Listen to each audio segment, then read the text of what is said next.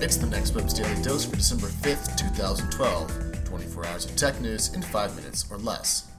Despite assurances that it would stay independent following its acquisition by Facebook, a recent move by Instagram may affect the way images are displayed on rival social network Twitter after the photo sharing service disabled support for media displayed cards. This means that over time, Instagram images will no longer be displayed in line on Twitter.com and will require users to click links to view images on the Instagram website itself. Quote, because of that, we wanted to make sure we direct users to where the content lives originally, so they get the full Instagram experience, said Instagram CEO Kevin Systrom. Now he went on to go say that it's just about where do you go to interact with the image. We want that to be on Instagram.com because it has a better user experience currently. It's worth noting that Instagram recently launched web profiles for all of its users. Facebook will replace Infosys as part of the NASDAQ 100, the basket of companies that determine the movement of the NASDAQ index. The move is affirmation of Facebook's status in the technology space and could lead to a buying swing for the stock as index funds and others pick up its shares to balance out their portfolios. NASDAQ confirms that Facebook will be added on December 12th, or around seven months after its initial public offering.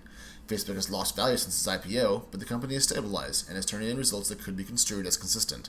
At current point, its market capitalization is roughly $59.5 billion.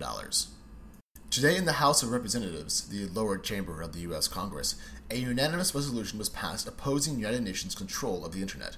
As you recall, the same bill passed the Senate, put forth by Senator Marco Rubio. On this, our political parties have managed to agree. At stake is an international treaty passed in 1988 by the ITU, or International Telecommunication Union, an agency of the United Nations. The Telecommunications Treaty is hopelessly out of date, however, and the US, along with its allied nations, have been pushing for conscribement of the new ITU treaty so that it only impacts telecom firms and not internet companies. However, early efforts in that direction have been rebuffed. Question and Answer social network Quora has announced a new feature that will allow users to share their contributions directly to their LinkedIn profiles. In doing so, the company is hoping that it will bolster a user's knowledge and expertise prominence so that it can help aid in any potential job search that is going on.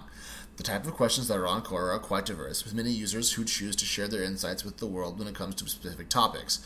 And wouldn't it be wonderful if answers you shared for these subject topics could be used for your own professional gain so that recruiters, thought leaders, and your network could read your thoughts too when they come across your LinkedIn profile? It's a good question. That's your daily dose for December 6th, 2012. We'll be back with 24 more hours of tech news in five minutes or less. Until then, you can keep up with all these stories and more at thenextweb.com.